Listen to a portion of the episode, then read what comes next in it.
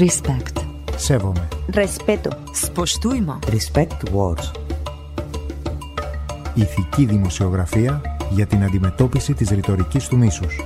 Etično novinarstvo proti sovražnemu govoru. Il potere delle parole. Respekt vor Worten, Respekt vor Menschen gegen Hassreden. A tisztelet hangján szólunk. Riportok, interjúk, tudósítások a gyűlöletbeszéd ellen. Mi becsüljük a másikat. Respect. La onda local de Andalucía contra los discursos de odio. Másor ogo. Érisarokta ethical igwina kainta fuha. Ethical journalism against hate speech. Respect words. Respect words. Respect words. Respect words.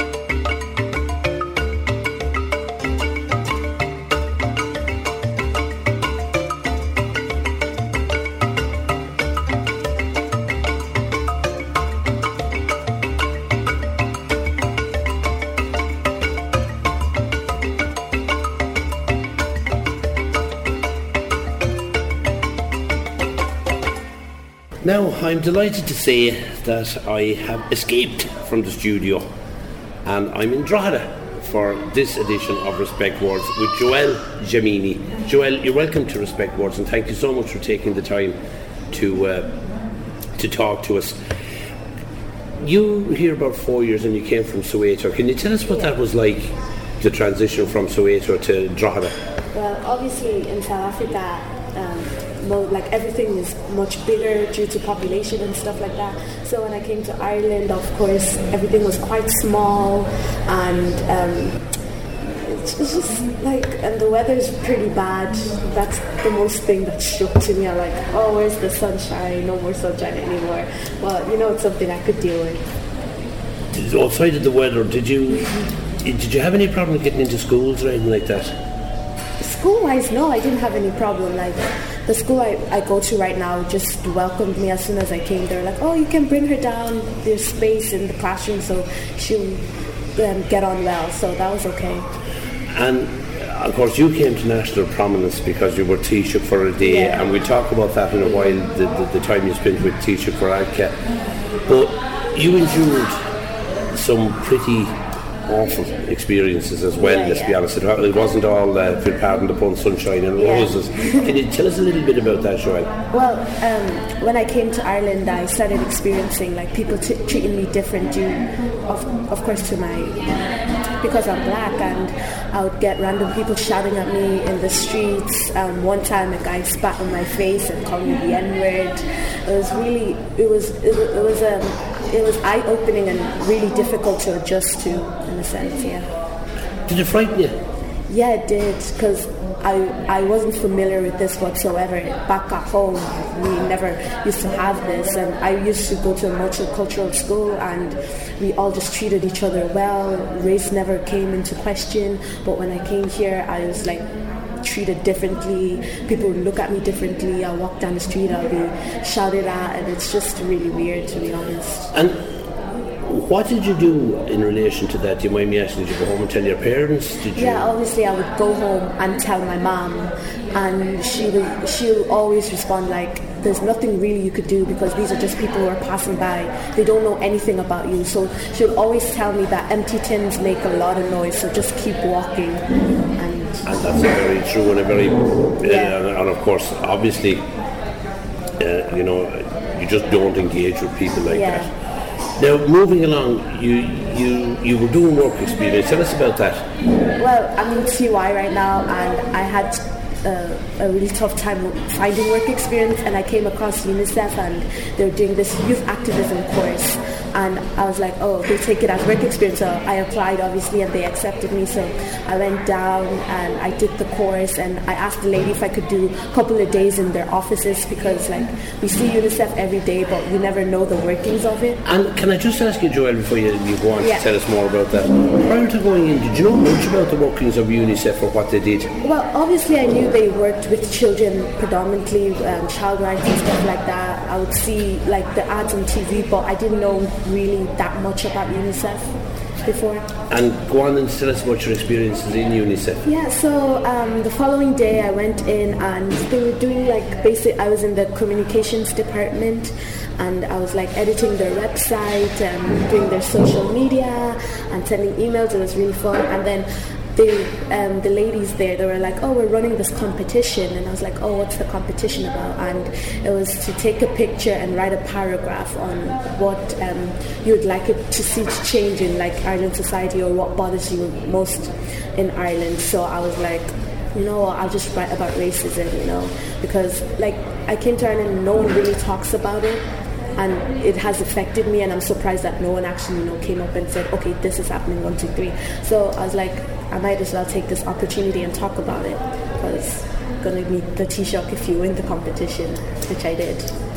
And, yeah, you, you won the competition, obviously, yeah. and you got the title of, of course, plastered all over the media, and Taoiseach for the day. Oh. Tell us about that experience. How did it start? How did the morning start after you collected, or did you have to make your way to Dublin, or how did... Well, um, the UNICEF offices are in Dublin, so I was staying there for the week, and um, we had to meet him in this primary school uh, up in Rochestown. So we met him there, and from there on I just followed him for the rest of the day, basically. And what did you think of the experience?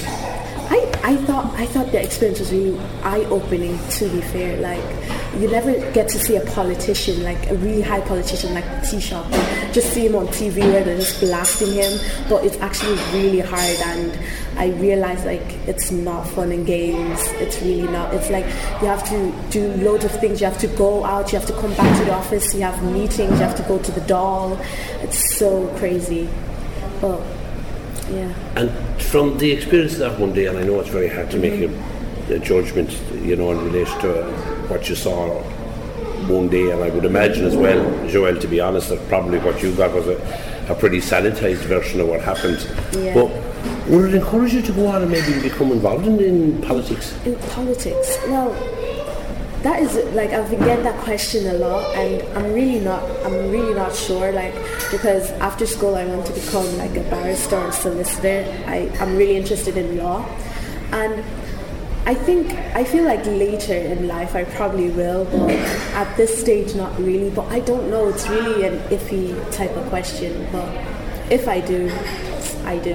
And I presume that if you were to go ahead and become involved in politics, and we all wish you the, the best in your career, and I hope you go on to, mm-hmm. to law school and qualify as a barrister. Yeah. Would, would uh, racist issues be high on your agenda, or would it just make a part of the your whole platform going forward?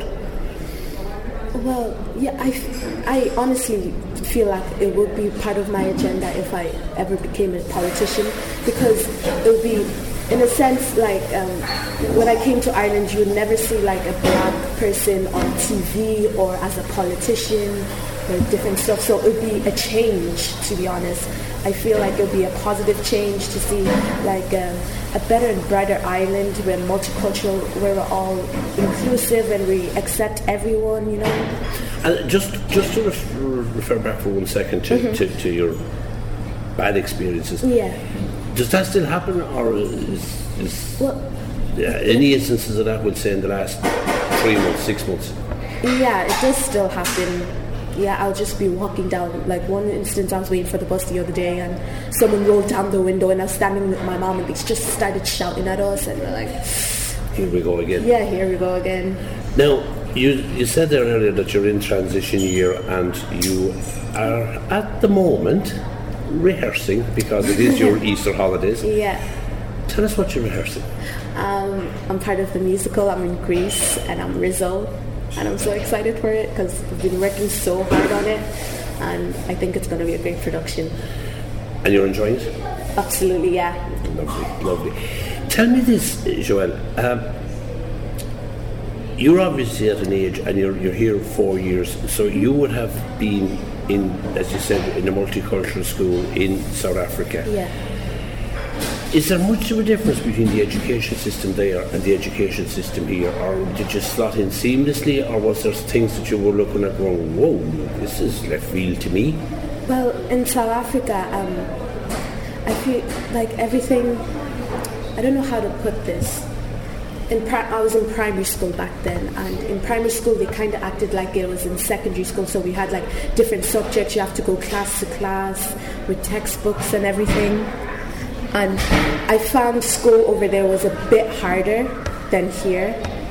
And school here, I feel it's more at ease where you can go at your own pace and they make you understand. Whereas in South Africa, there's like a huge, like, let's say there's forty children in one class, which will, could be difficult for a teacher to go through everyone and, you know, like make everyone be on the same page. Whereas here, like, the classes are much smaller, the teachers pay more attention to you in a sense.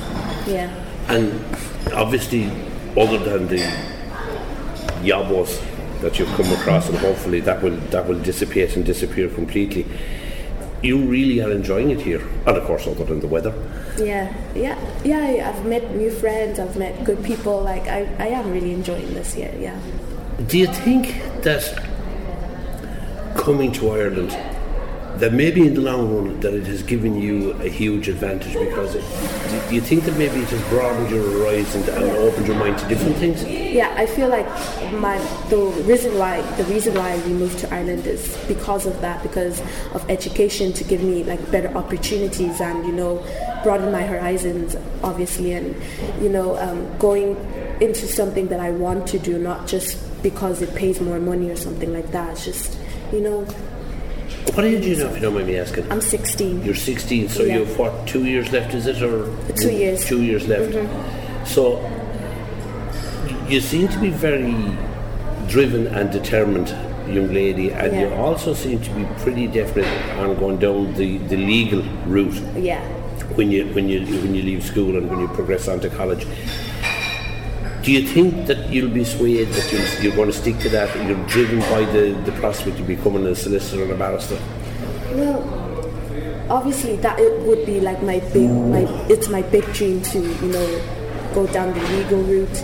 But I always, but I always had like a, a flair for musical theatre. That's why I'm in it. That so I'm, honestly, you'll never know what happens in the long run. It's either, to be honest, in my mind, it's either I'm going to just become an actress or just go down the legal route. And the other thing, Joelle, and we just want to talk about this mm-hmm. briefly, is is there a visible integration system in the school here that you that you went to, or is it there and you didn't even see it? Like, is there a conscious a conscious effort made by teachers and staff in the school to integrate you in, or did you just fit in seamlessly without even knowing that it was there, maybe? To be honest, like the school I went, I, the school I go to, they were really accepting of me, and they were really happy to have me. So I feel like I wasn't conscious of that whatsoever, because I just fit in with everyone, and the teachers were like, "Okay, just continue with class." Another girl is in. It didn't take out the fact that, you know, I'm from a different country. It just took me as everyone else, like as if I'm Irish or something. And do you mind me asking, are there many? We'll say people who were born outside of Ireland. Are there many other people like that in your class in school, yeah, or in throughout the school? Yeah, there is. There's loads of people like that throughout my school. And does that make it easier for you then to, and I don't want Relate to use the word to. fit in, but yeah, you know what I mean, to be part of that that, yeah. that, that, that circle, yeah. It makes life much, much easier. And do you find then that, we'll say, Irish-born kids are far more accepting of of people who were born outside the state because they're going to school with them and they're mixing with them every yeah. day? Yeah, I feel so. Yeah, I think so also. So, I, as I said, it wasn't that hard to fit in in school. I have Irish friends. I have, like, friends who weren't born in Ireland. I have all type of types of friends. So I didn't really see, I didn't see, you know, them trying to make an effort or pushing me to do this. So it was really okay. And do you mind me asking you, when you, when you came to Ireland first from Soweto, did you come directly to Drogheda or did you go anywhere else first? Um, I came directly to Drogheda. Directly to Drogheda. Yeah. So you really haven't got, bar the time you spent in Dublin and that with UNICEF, mm-hmm. you, you haven't got much experience of other places around Ireland. Well, I have cousins. I have cousins in Dublin. I have cousins in Galway. I have cousins up the north. It's like, I have a really big family, so I have cousins everywhere. So I go visit my cousins all the time. And just on that on that aspect, Joelle, do you find yeah. that they're having the same experiences as you, the pretty seamless mm-hmm. integration and... other than the odd, as I said, yabo, no real problems? Yeah, they, yeah, I guess so. They have the same experiences also. But, like, um, they're mostly what made me driven to write about my piece on racism, because also I have little cousins who experience this. Like, my cousins who are ten, eight and nine up in Galway, they experienced the same thing. And while I was there, I experienced them, those things with them. So I was like, why should why why do I have to, everywhere I go, why do I have to, you know, hide myself in a sense, just not to be attacked by these people? I just find it really unaccepting, you know. Yeah, and as I said, of course, you, you can't legislate for stupid. Exactly. But just, we'll say, to wrap up, to go back to the piece that you wrote on racism, just to talk talk us through that. I mean, the amount of thought and, and, and the work you put into it, and the length of the piece, and, and the points that you covered in that piece on racism. Can you talk to us a little bit about that, please? Well, the piece was, it's supposed to be a paragraph long, and I I had so many so much to write about. So I just took a family picture because I feel like they inspired me, and their their experiences and my experiences, obviously, to write about the piece. So, I don't know, I, just, I had this passion in me. I just started writing, and obviously I edited and gave it to the ladies up in UNICEF, and I feel like it was a really, in a sense, a really emotional speech also, because I'm, I'm, I've been bottling all of this for years now, and it's like my time to write it out, and I feel like I delivered on that type of and thing. That's a very interesting thing, because from a psychological point of view, and I don't want to go too deeply yeah. into this, obviously, but yeah. a lot of times uh, psychologists will say that if there is something burdening you and, and bothering you and, and eating away at you, that if you can sit down and either talk it out or write it out, mm-hmm. that it does ease and it stops that yeah. eating it away at you. Did you find that that happened with the piece that you wrote? Yeah, I found it as a relief after writing yeah. the piece. I was yeah. like, Uh, the, the weight on my shoulders is gone now, because I just find, I found it really relieving, like writing it out and be like, like saying what I want to say finally, because I never get, I was never given the chance to do it before. You know? Well, that's that's a brilliant thing, like that that that that, that, that has helped you. And have you been asked, as a matter of interest, and it's just something that comes to mind now when we were chatting, that, you know, you're a fantastic role model. You're an absolutely fantastic role Thank model you. For a start. You, I would suggest you're probably mentally that little bit more advanced. And I would have thought that maybe the likes of UNICEF or even the Department of Education, has anybody approached you to maybe going into schools or giving minority communities, giving talks to minority communities about your experiences, and maybe that by you, because you are extremely eloquent mm-hmm. and you are extremely good at delivering your message, yeah. that maybe giving those talks might help other communities. Has that happened yet? Not really, no. I don't. No, that hasn't happened yet. But if they really wanted me to do those type of stuff, I would be really happy to do those. And obviously, I feel like the whole thing about the tea shop in me was like, happened for a week and people ch- like forgot about it a bit. So yeah, that that is something actually that yeah. came to mind uh, when when we were planning this, mm-hmm. because like that's sort of where I uh, saw you first, and then it seemed to fall off the radar just, again. I know. Tell me this, Joelle.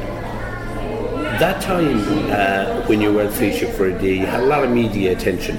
Yeah. Did that change your life in any way, or was it just something that was there for a while and like a flick of a switch, everything went back to normal afterwards? Or did it, did it change you, or did it change your life?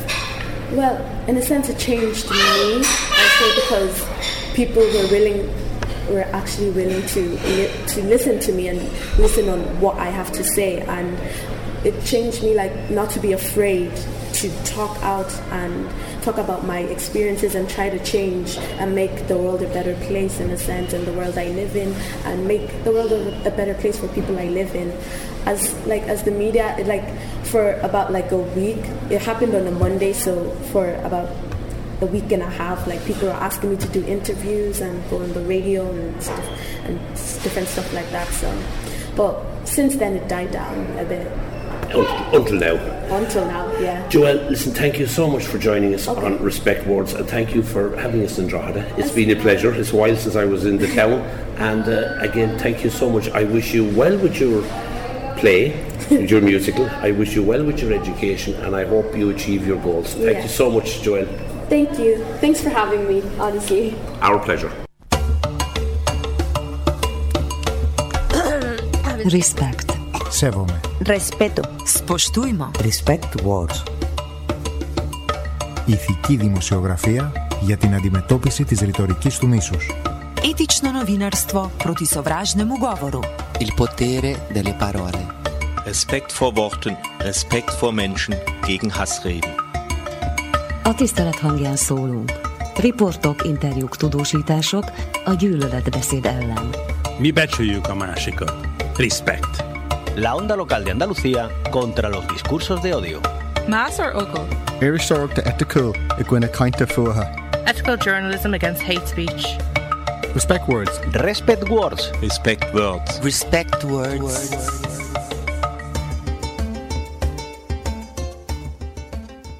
Supported by the Rights, Equality and Citizenship.